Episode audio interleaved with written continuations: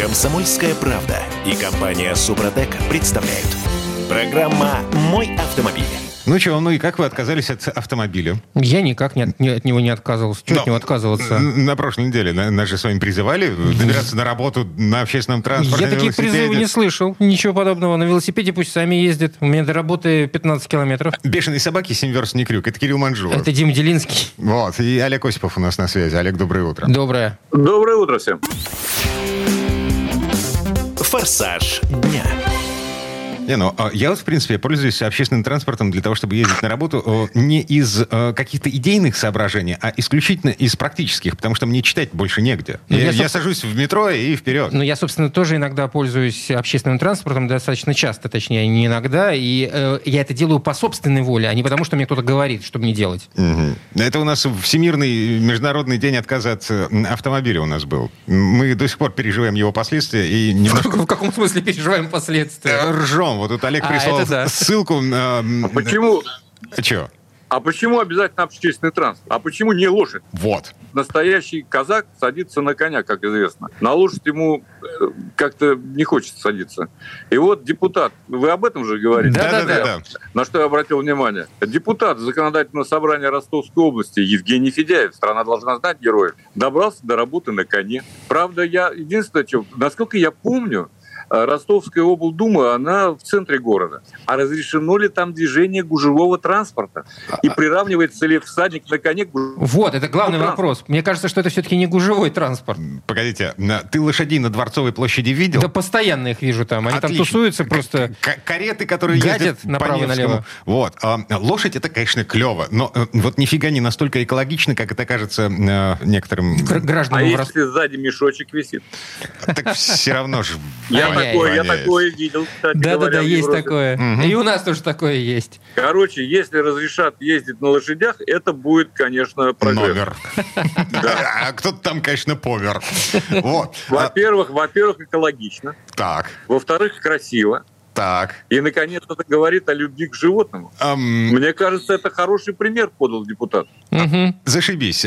Если бы мы с вами Все на лошадей. вдруг, вдруг внезапно перенеслись в начало прошлого века в какой-нибудь крупный город типа Петербурга, Москвы, а, И э, вдохнули бы тот аромат, увидели все эти кучи А кроме всего благоухающие. прочего, самое главное, ведь не в этом. Вы же будете платить транспортный налог за одну лошадиную силу. Если Вот, это, вот с этого надо было начинать. А это, да. а это ничтожная сумма. Это- Дело в том, что это, эта лошадиная сила жрет как не в себя, между прочим. А, кстати, налог на имущество на лошадей распространяется? Это движимое, это движимое имущество. Но, но это имущество, к сожалению, по российскому законодательству, э, любые домашние животные это, это имущество. А, насчет транспортного налога. Только, всем- не, только нельзя покупать коня премиум-класс. Тут подсуетятся, сейчас дополнительный налог организуют. Мгм. Но э, это, извините, Допустим, не- скакун не к нам, это на- к Рамзану Ахматовичу. Вот. А, Я думаю, он сможет себе позволить э, Да продлятся дни его. тра- транспортный налог на роскошь. А, всем пришли налоговые уведомления. Да? А чего?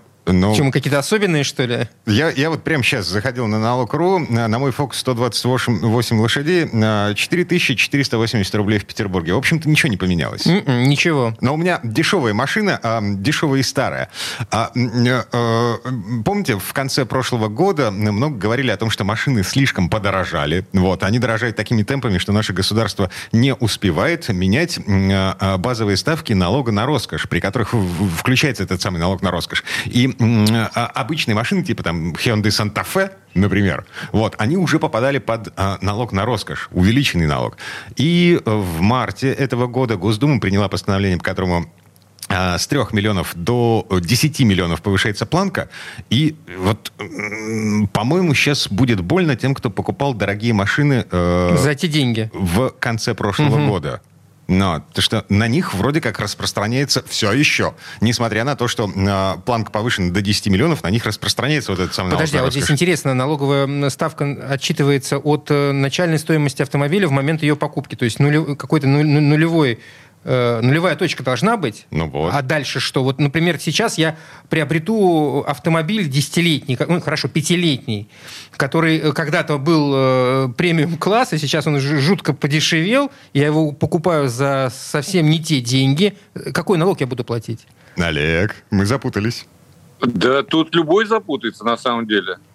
А, Поэтому, ну, если вдруг с вас с- хотят стрясти повышенный налог, вот на роскошь, да, тогда надо обращаться в суд и сказать, что как же, вот сейчас действует такой налог, зачем мне рассчитывают по-старому? М, Так Да, налоговая, как налоговая база, вот то, э, за что мы платим деньги прямо сейчас, будем платить, э, это э, налоговая база 2021 года.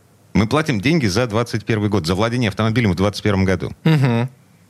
Ну, так если за 21 тогда вопросов нет.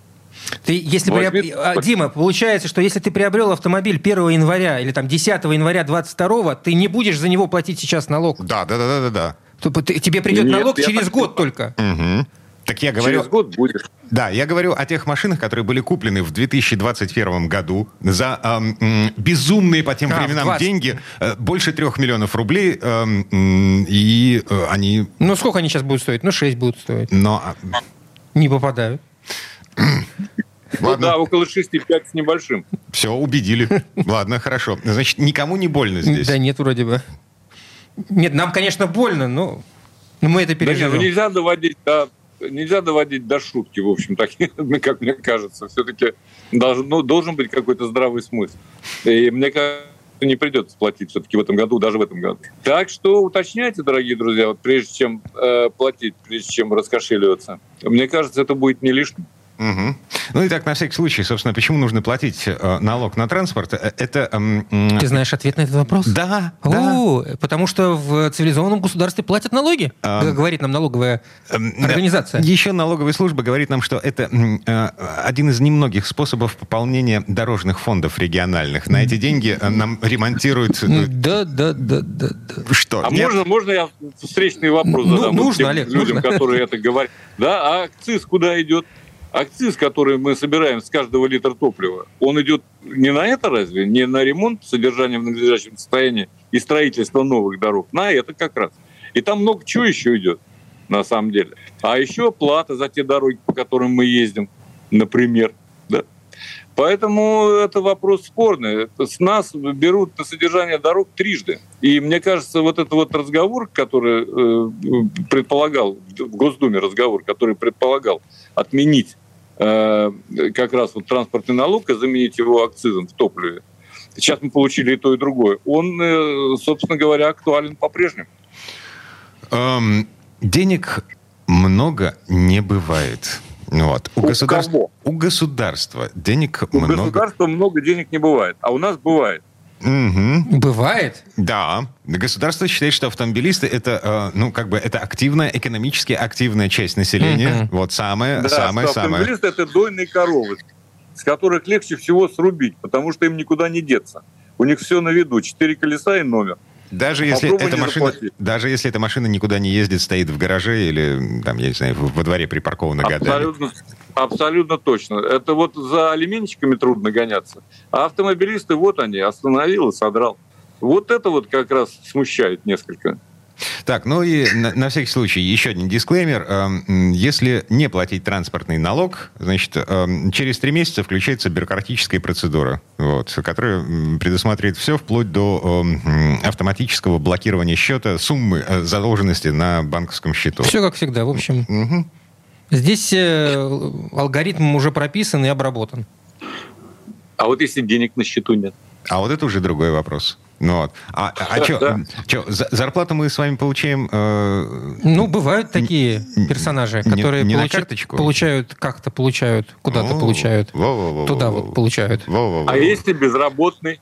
А если он пособие, пособие получает только на него и живет последние три месяца? А у В общем- него есть автомобиль собственности. На этот автомобиль а можно он купил наложить какой-нибудь... времена, а теперь времена изменились. Ну, так мы В можем общем, мне договориться кажется, до... что есть чем заняться юристом, да. Мгм. Так, ну и слушайте, а, немножко поржали в самом начале этой четверти часа, да? А, Давайте все-таки на хорошей, веселой ноте. У нас тут собака. Ты что опять ржешь-то? Ну, извините, я не могу держать. Короче говоря, а, гаишники останавливают мужика в Ленинградской области вот, для проверки документов. Вот. А э, он голодный был, и у него в машине... А, ты про собаку, которая сожрала шаверму? Да, была шаверма. Короче, пока а, гаишник проверял документы у этого мужика, э, собака лишила его завтрака. Ну, а что в этом такого-то, я не понимаю. По-моему, собака правильно сделала. Абсолютно. А, совершенно невоспитанный пес. Ну, ну. Нет, пес, пес бы, может, и рад купить, но ему же не продадут. А, хотя, с другой стороны, это говорит о качестве шавермы. Она была съедобной. Даже собака не побрезговала. Да, да, да, да. Ладно. Там можно брать без, без опаски. Ага. Ну, питерская шаверма... Знаете ли, это всем шаверма-шаверма. А, есть разница между шавермой и шаурмой. Да, вот она в чем разница заключается. Ее даже э, собаки едят. едят даже собаки. Да-да-да. Ладно, все на этом, по крайней мере, в этой четверти часа. А, Олег Осипов был у нас на связи. Олег, спасибо. Олег, спасибо. Хорошего дня. Всем удачи на дорогах. Пока. Ну, а мы вернемся буквально через пару минут. В следующей части программы к нам присоединится Юрий Сидоренко, автомеханик, ведущий программы «Утилизатор» на телеканале ЧЕМ. И поговорим о том, что такое провалы при разгоне, откуда они берутся и что с ними делать. Комсомольская правда и компания «Супротек» представляют – Программа «Мой автомобиль». А в этой четверти часа жмем на педаль газа и прислушаемся к ощущениям от отдачи. Жмем, а машина не едет. Эм, короче, Какого черта? Да, что такое провалы при разгоне, откуда они берутся и что с ними делать, э, обсуждаем вместе с э, Юрием Сидоренко, автомеханик, ведущий программу «Утилизатор» на телеканале «Че» у нас на связи. Юр, привет. Юр, доброе утро. Всем доброе утро. Автомастер. Так, ну, о, чё, ну пустяк же, жмешь на педаль газа, вот, машина вроде как поехала побыстрее, а потом так, и снова поехала побыстрее. Бывает такое, у меня было в моей практике несколько раз. Слушайте, ну, э, у меня это бывает частенько, не лично у меня, а у клиентов моего автосервиса, и постоянно идут э, звонки, все спрашивают, что делать в такой ситуации, провал, не провал, как вообще, они же разные бывают провалы. Я всегда прошу рассказать про неисправность своими словами, как что произошло. И ответ у меня всегда один. Есть хорошая мудрость. Двигатель не работает, если либо нечему гореть, либо нечем поджечь. Всего две неисправности, других быть не может. И вот с этим надо, в принципе, и разбираться. Ой, слушай, я у Ильдара видел э, на днях буквально э, оживление мертвеца, неудачное оживление мертвеца, где двигатель заклинило так, что коленвал не крутился в принципе. Ну, это мы... То есть, ну, ну, ну да, это уже совсем другая история. Да, это, Дима, это уже совсем про другое. Вот, а мы едем, а, значит, все крутится, вертится, но как-то как не так. Слушай, у меня вот просто реально на светофоре стоял долго достаточно такое пробочное место, и э, загорелся зеленый, я жму на... Ехала машина до светофора. Я жму на педали, она, а, она, она еле, еле двигается. Мне пришлось э, вот буквально проехать там 3 метра, чтобы никого не, э, не, не запирать перекресток. Выключить, включить, и она вроде бы опять поехала. У меня была такая... У меня стандартная совершенно фигня. Когда я бросаю педаль газа на первой передаче, ну, то есть так, чтобы машина своим ходом шла, вот она через какое-то время начинает дергаться. Так мы, мы Юрий, набросали кучу проблем. Нет, ну тут это так всегда и происходит, между прочим. Смотри, Кирилл, по твоей проблеме что? У тебя, у тебя же машина с автоматом. Э, с вариатором. А, ну с вариатором, смотри, вариатор, ну, скорее всего, он чуть-чуть перегрелся. И поэтому, когда ты нажал на газ, э, блок, э, электронный блок управления считал неправильную температуру, соответственно, он ну, неправильно подал топливо, например. Топливо подали больше, и все, и подзалило свечки. Потом ты выключил, включил, так как не сильно залил. Вот, все это обнулилось, грубо говоря. Он прочитал, что теперь все нормально, и поехали дальше. Такое бывает. Вот. Ну, кстати, э, Юра, извини, да, потому что после этого, это была дальняя дорога, мы ездили с женой э, за город, и после этого буквально через пару дней я менял масло в вариаторе, и больше таких проблем у меня не возникало. Ближе, ну, вот я, я говорю, это как это стандартная штука, которая происходит. И не только с вариаторами, с автоматами тоже. Вообще бывают разные провалы. Вот э, как вы обратили внимание, что у тебя и вот у Димы у вас были разные провалы сами по себе. Одно дело, когда там дергается машина, другое, ты нажимаешь на газ, она не едет. Надо разбираться, конечно, из-за чего. Я поделил их на четыре типа. Значит, смотрите, первое, это единичный провал. То есть это когда тяга исчезает в течение нескольких секунд. На газ нажал, она вот буквально на, на несколько секунд задумалась, а потом рванула и поехала. Вот. Так. Второе, это раскачивание. Это следующие друг за другом провалы. То есть, когда на газ нажимаешь, и она, знаешь так, она не совсем теряет тягу. То есть, она едет такими вот рывками. То есть, она как будто потянула вперед, притормозила, потянула, притормозила. Вот машину как раскачивает. Вперед-назад. Вот такая штука бывает. Потом рывок называю. Это э, потеря тяги продолжительностью не более секунды. То есть, когда машина, знаешь, такая дергается, ты на газ нажал, она прет нормально, до 60 разогнался, и вдруг такой рывок, обычно люди, э, очень многие автовладельцы считают, что это коробка пинается при переключении. А ничего подобного. Это может быть и не коробка, а может быть именно э, топливо-воздушная смесь неправильно подается. Такое бывает часто, поэтому это могут разобраться в сервисе. Обязательно все, ну, в грамотном, нормальном сервисе, таком, как у меня. Вот. Э, это могут разобраться в сервисе, надо туда ехать. Сами вы не можете не понять. И подергивание. Последовательность, это последовательность из нескольких рывков. То есть разных. То есть вот как вот у тебя, Дим, был. Угу. То есть ты, ты едешь, она дык-дык-дык-дык-дык вот так подергалась, и потом поехала нормально дальше. Э, тут причин много, из-за чего это происходит. Как бы Основные, если хотите, могу вам рассказать. Конечно, конечно. Да, но вот то, с чем мы начали, э, значит, э, гореть нечему и, или, или поджечь, поджечь нечему. Угу. Да, да, да. Вот как раз они и есть. Ну, в принципе, причины две, но я все-таки могу по, по, поширее, как говорится, рассказать. По, ну, я давай. могу по, пошире рассказать, потому что э, вот эта вся поговорка, которую я сказал, либо нечем гореть, либо нечем поджечь, очень хорошо работала для наших э, машин, которые были старые на на э, карбюраторе. карбюраторе. Да, угу. да, да. Ну, хотя, в принципе, это прекрасно работает даже для э, современных машин премиум-класса. То есть, либо искры нет, либо топлива нет. Ну, там, в любом случае. Ну, в смысле, не то, что оно отсутствует, а то, что по каким-то причинам оно правильно не подается. Вот. Так вот, основные причины провалов при разгоне. Это э, первое, конечно, самая такая часто встречающаяся, это недостаточное давление топлива то ли из-за недостаточной производительности топливного насоса, э, то ли из-за э, того, что э, просто в баке мало бензина. Понимаете, то есть такая штука бывает очень часто, когда в баке мало бензина, насос начинает перегреваться, начинает подклинивать. Соответственно, что? Он, если подклинивает, он не создает постоянное равномерное давление в топливной э, рейке, ой, в Тут... топливной рампе. Все. Тут нужно напомнить, что бензин для топливного насоса является как смазка фактически. Как смазка и охлаждающая, и, охлаждающая да, да. жидкость. Вот.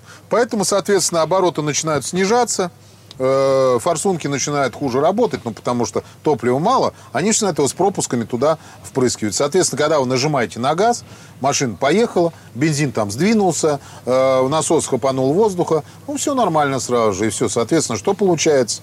Э, получается, ничего не получается. Машина начинает рывками ехать. Поэтому тут надо держать э, бак желательно хотя бы заполненным, ну, ну, наполовину я уж не говорю, но хотя бы на одну треть. Все равно его потом заправлять. Я просто не понимаю немножко людей, которые ездят до нуля.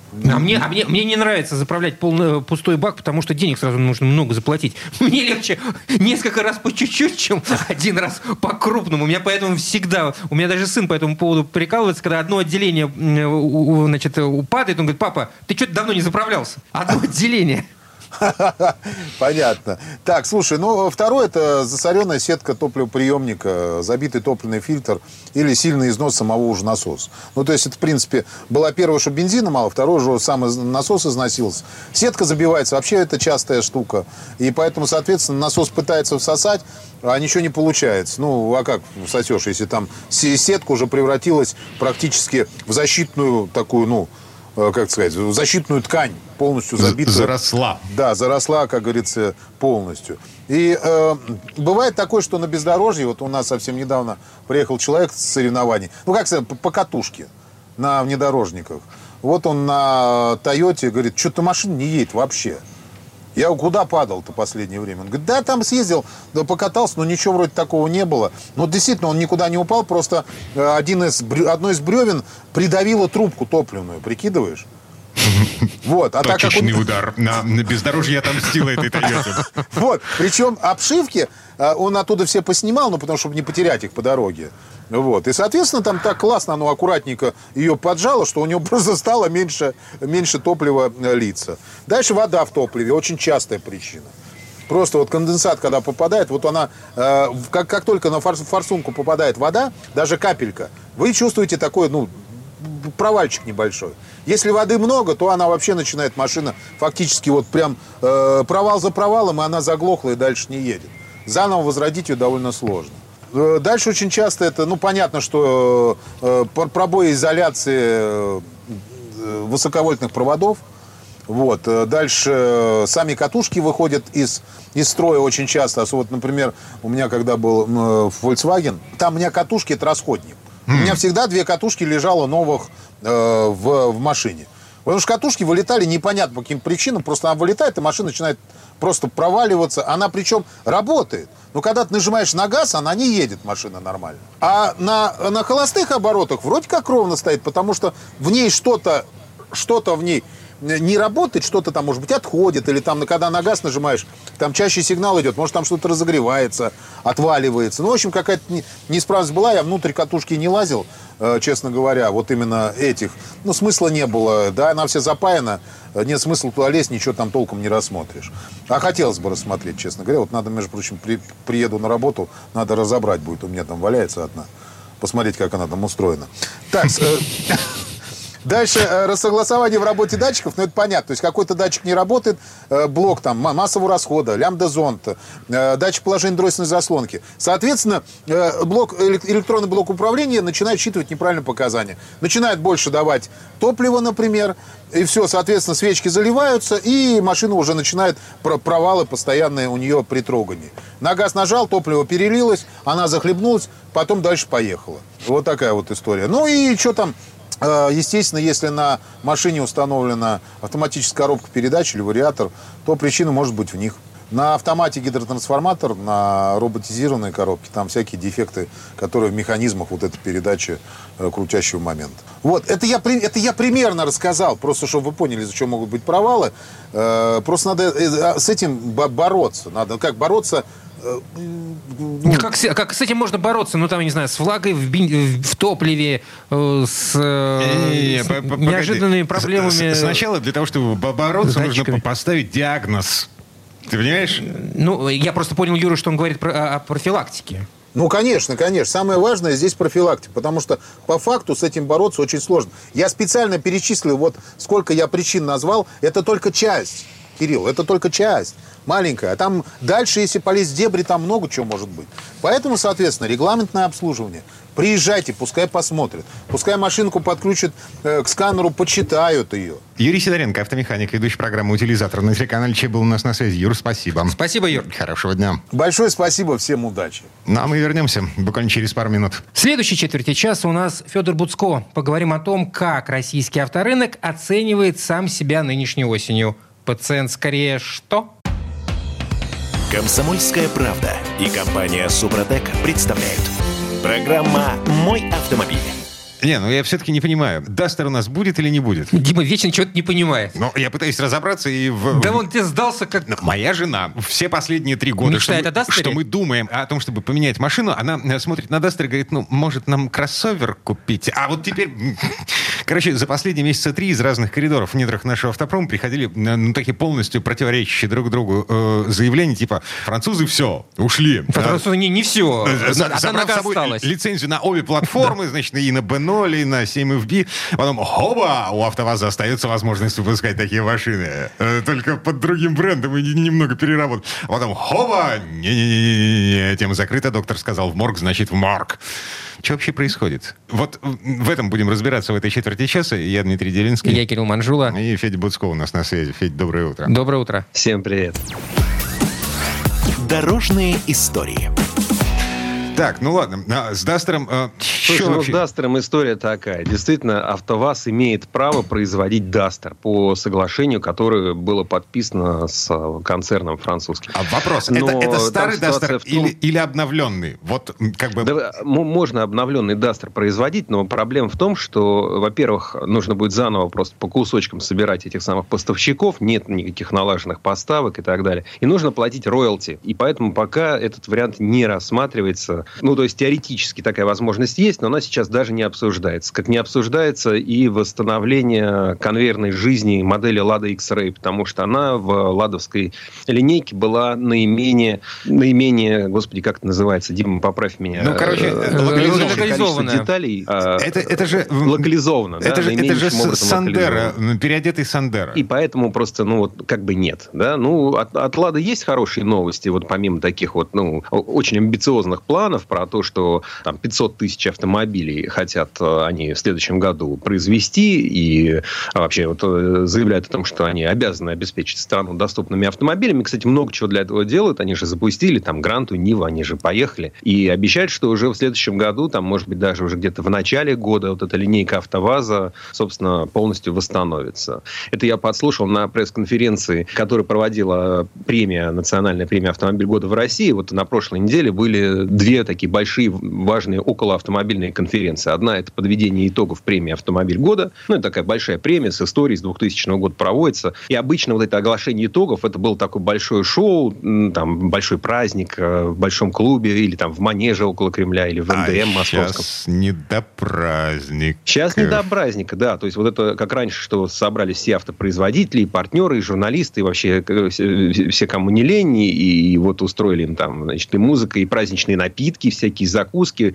В общем, в, это, в этот раз всего этого не было. Это был пресс-центр ТАСС. И, но зато были полезные разговоры и обсуждения. А, ну, э, собственно говоря, там подвели итоги премии. А больш... Там проголосовало в этом году 950 тысяч человек. Ну, это по данным организаторов. Обычно там было за миллион. В этот раз там чуть-чуть меньше. Но, но все равно это репрезентативно. Да, это очень много людей. Там много номинаций. Не стану все перечислять. Но вот интересно, что довольно много голосов отдано за китайские модели. Это, допустим, там Cherry Tiggo 8 Pro Max. Это Exit VX получили тоже там свои титулы и так далее. Очень большой успех у марки Kia. То есть народ просто проголосовал за Kia. Там, ну, уже просто 7 титулов там. И начиная от э, самого малого класса, где там Kia Picanto, и дальше там Kia Ceed, Kia K5, Stinger, Sorento, Carnival. В общем, со всеми остановками. То есть Kia такой главный, наверное, победитель этого сезона. Интересно, что много премий, а, много вот этих титулов получили российские марки. То есть несколько там лет 10 назад еще никаких русских марок не, не,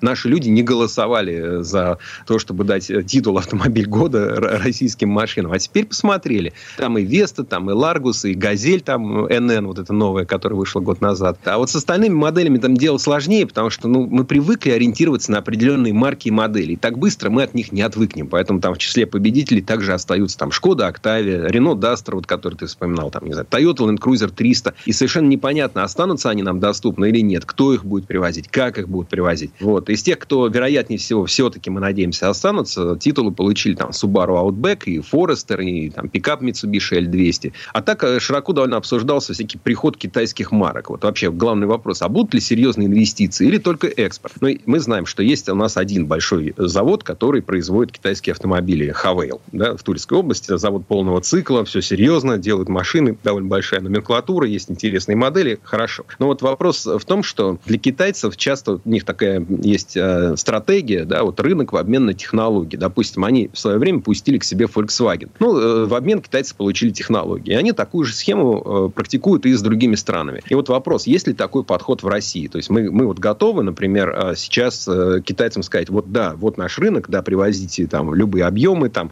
а производите, а потом переключайтесь сюда, производите здесь. Но Федя, у нас, у нас по-моему, переговорная позиция слабая в этом вопросе. Ну, э, понимаешь, э, ведь есть какие-то ну, внешние, ну, ну да, навер, наверное, у нас там слабая переговорная позиция. Возможно, да. Вот прямо сейчас нам вынь да положь, дай, но если говорить о долгой перспективе, ну, все равно ведь пройдет какое-то время, и там некоторые марки захотят вернуться. Ну, куда они денутся-то? Ну, ну, ну, все равно у нас рынок-то большой, да, мы стареем как рынок, да, у нас за последние 8 лет там средний автомобиль постарел там в полтора раза, там, за 10 лет в полтора раза. У нас сейчас средний возраст автомобиля 15, 15 лет. лет. Ну, многовато. Но все равно у нас рынок такой, что он должен впитывать в себя там машины, там, ну, хотя бы миллиончик, да, не в этом году, но в следующем, там, через год. Хотя бы миллион, а потом полтора, а потом, если дела пойдут получше, то и 2 миллиона автомобилей у нас будут продаваться. А пока, конечно, смотрим на поддержанный рынок. И вот вторая конференция, которую хотел сказать, это Яндекс вместе с Автору. Они такую тоже устроили большую конференцию. И тоже был скорее большой разговор, а не подведение итогов и оглашение там цифр. То есть, э, ну, всем понятно, но это просто еще раз озвучено, что годовалых автомобилей, там, двухгодовалых автомобилей у нас на рынке скоро будет очень мало.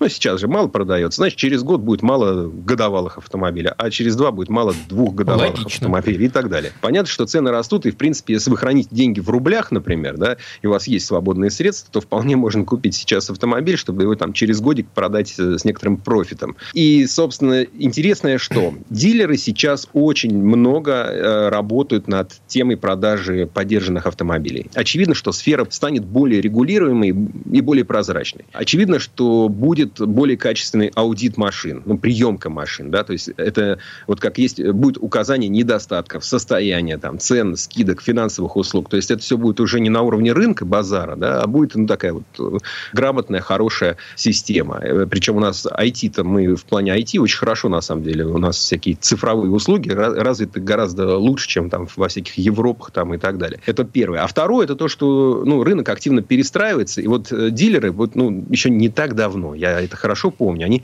просто через губу смотрели на все поддержанное. Выкупали, если ты им привозил там трейдин этот кое-как запустили, там, ладно, но, но выкупали дешево, там, сплавляли эти машины часто дилерам, которые попроще или куда-нибудь в регионы. Машины эти поддержанные задвигали на самые дальние стоянки, там, с менеджером ходишь, он там вообще не, не знает, где она стоит. Теперь вот э, все, все иначе.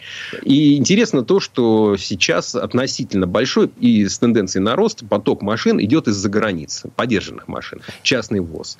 И э, вот, в частности, Автору они проводили опросы и выяснили, что там 90% э, опрошенных говорят, что при выборе между, ну, например, там, скажем, э, новым Volkswagen Polo в России в автосалоне или трех-пятилетним э, автомобилем, поддержанным из Германии, они выбирают из Германии. Ну, потому что это будет уже не Polo, а это будет там Гольф или Passat и так далее. И я вполне готов понять этих людей. Главное решить, откуда везти. Ну, то есть, там, скажем, из Эмиратов возят обычно сейчас новые дорогие машины. Но там можно наколоться, потому что, во-первых, есть исполнение для стран с жарким климатом. Там бывает, что на той же Камре все кузовные детали не подходят там, от русской Камри и так далее. Ну, из Америки обычно везут всякие битые, там эти самые. Ну, если это не масл кар, то это обычно вся, всякое битье, там, утопленников там и так далее, знаешь.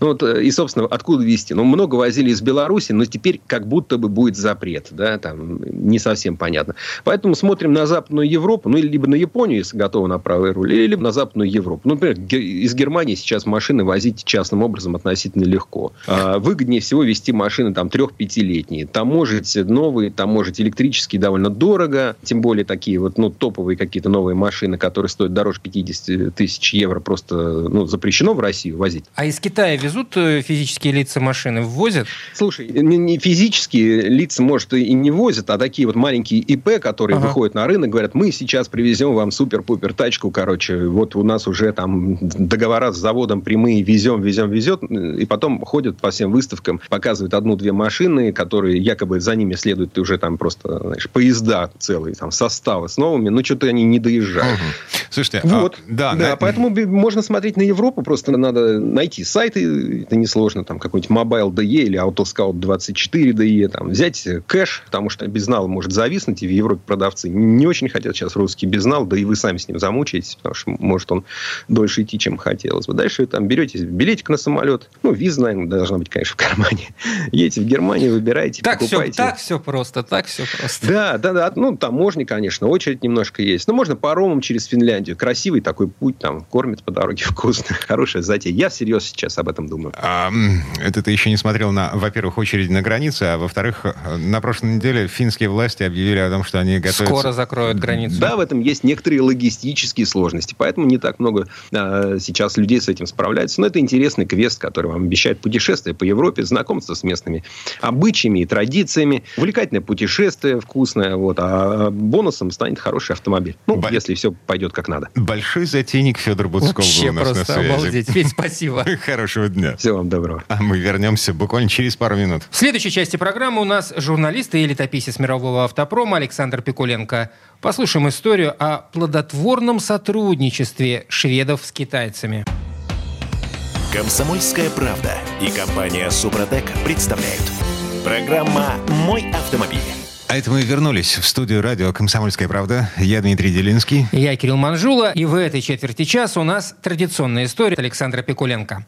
На этот раз о плодотворном сотрудничестве шведов с китайцами. Если вы забыли, то напомню. 12 лет назад компанию Volvo со всеми потрохами купили китайцы из Джели.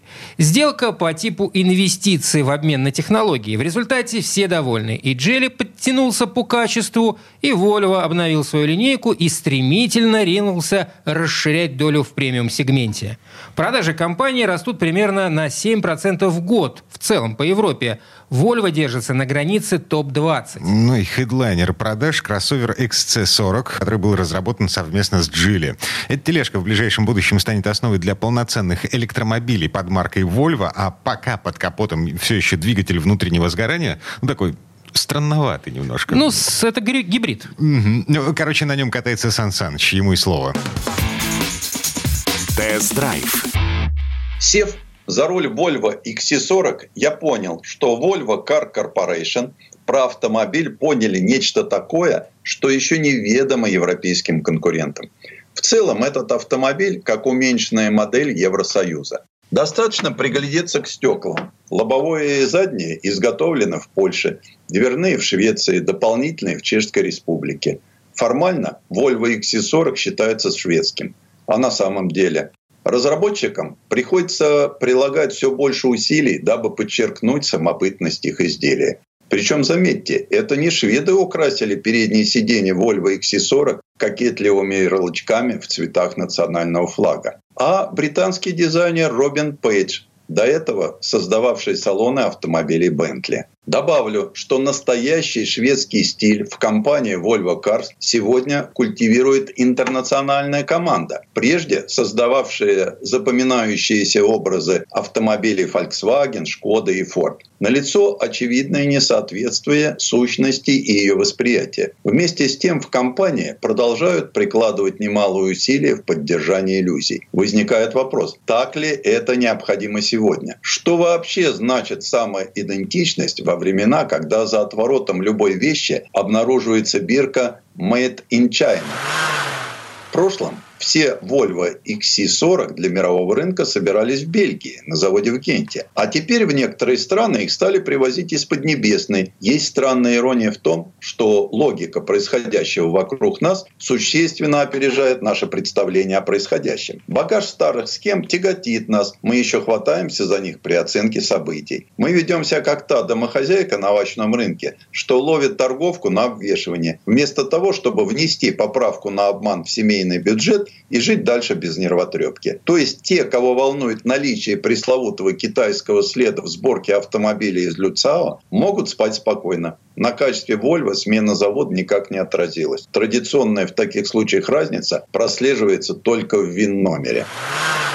Еще свежи в памяти времена, когда тест-драйвы превращались в своего рода состязания между журналистами и представителями завода. Первые лихорадочно выискивали у нового автомобиля недоделки, вторые тщательно их скрывали. Шумноват мотор, заскрипела разогревшаяся под солнцем приборная панель, слабовато нарастают усилия на руле и приходится ездить по глазам, локоть бьется о центральный тоннель, когда переключаешь передачи в ручном режиме. От тех, кто встречал журналистов, требовалось решительно отвести все нападки отмазать, ничем не выдать, не посрамить и прочее. Коронным аргументом заводчан, как помнится, было, но это же предсерийные образцы. Собратья по Перу сохраняли реноме, отыгрываясь на какой-нибудь малозначительной мелочи, вроде неудобно расположенного прикуривателя. И тут вдруг оказывается, что до того, как автомобиль устроен, больше нет дела ни журналистам, ни покупателям. А главное, чтобы везде был Wi-Fi. Есть он и в автомобиле Volvo XC40. Автомобили настолько усложнены, усложнились, что мало кто понимает, как они действуют. И создают их давно уже не чемпионы по ралли, а победители всемирных компьютерных игр. Можно отпустить рули педали на скорости 130 км в час, и Volvo XC40 будет сама удерживаться в полосе движения. Как? Ну разве кто вникает, по какому принципу устроен его смартфон? Работает себе 3-4 года, и ладно. Непонимание происходящего вызывает у нормального человеческого мозга встречную реакцию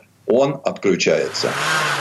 Но зачем нам знать, что система активной безопасности Intel Safe предотвращает или снижает последствия встречи Volvo XC40 с крупными животными? Такими как лоси, кабаны или косули. С помощью радара и камеры бортовая электроника распознает вышедшего на дорогу зверя и предупреждает водителя звуковым сигналом. Если после этого водитель тормозить слишком неуверенно, автомобиль сам снижает скорость вплоть до 15 км в час. Если же столкновение неизбежно, автоматически затягиваются ремни безопасности. Кроме того, система Intel Safe предотвращает наезд на пешеходов и велосипедистов, удар другого автомобиля в догонку, столкновение с машиной на перекрестке и даже случайный съезд на обочину. Если все же автомобиль вылетел с дороги, особая конструкция сидений погасит резкий удар о землю. А вот найти взаимопонимание с мультимедийкой Sensus необходимо и придется смириться, например, с тем,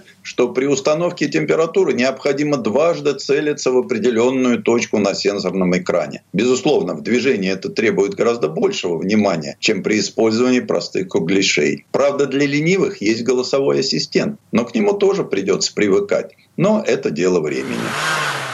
При проектировании этого автомобиля компания Volvo отступила от рецептов, с помощью которых были созданы старшие кроссоверы. Если XC60 является чуть уменьшей копией XC90, то младшенький в семействе XC40 скроен по совершенно новым лекалам благодаря платформе CMA, вместо взрослой SPA у старших моделей. Volvo решили, что компактный кроссовер для более молодой аудитории должен выделяться на фоне более строгих и консервативных 60-х и 90-х. CMA – компактная модульная платформа, и которую можно найти в России на Geely Tugela или в недоступном для нас в электрокаре Polestar 2. В нашем случае автомобиль был подзаряжаемым гибридом. У него под капотом бензиновый двигатель и электромотор. Они могут двигать XC40 как отдельно, так и сообща. В последнем случае суммарная мощность немалые 262 лошадиные силы. Большую часть мощности дает трехцилиндровый полуторалитровый бензиновый турбомотор в 180 лошадиных сил. У электродвигателя мощность меньше – 82 лошадиных силы. Но этого все равно достаточно для езды по городу. Также у машины довольно большой тяговый аккумулятор – который установлен в нише центрального тоннеля и может подзаряжаться от розетки.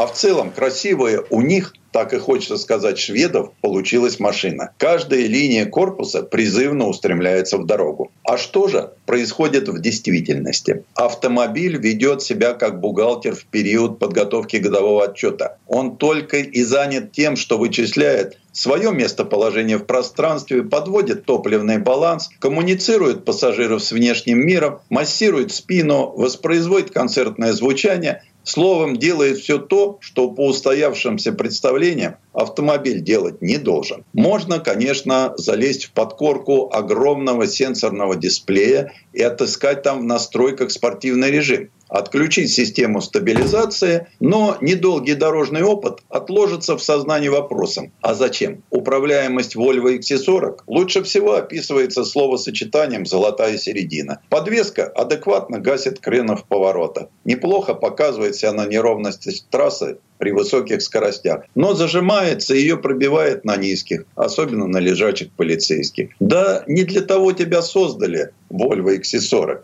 Идти на риск когда и сверхпрочный кузов, и хитроумные бортовые электронные устройства делают все, чтобы обезопасить езду, сжечь резину и тренировать вестибулярный аппарат, когда по Гетеборгу уже сотни таких вот Volvo ездят вообще самостоятельно, без какой-либо помощи водителя, о том, что производитель на совесть приспособил XC40 для длительного семейного путешествия, свидетельствует внушительный объем пространства на заднем ряду и удобный профилированный диван с откидывающимся подлокотником. Для компактного кроссовера места здесь, на удивление, предостаточно. Хотя из-за высокого центрального тоннеля на полу третьему пассажиру сидеть в середине не слишком комфортно.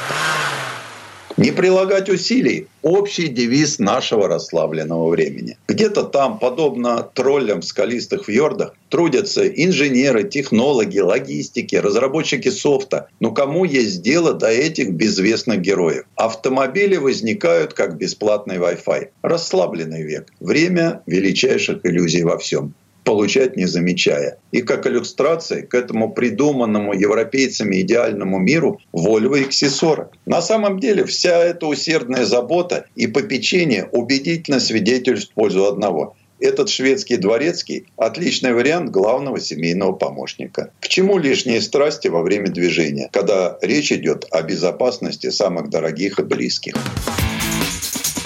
Тест-драйв.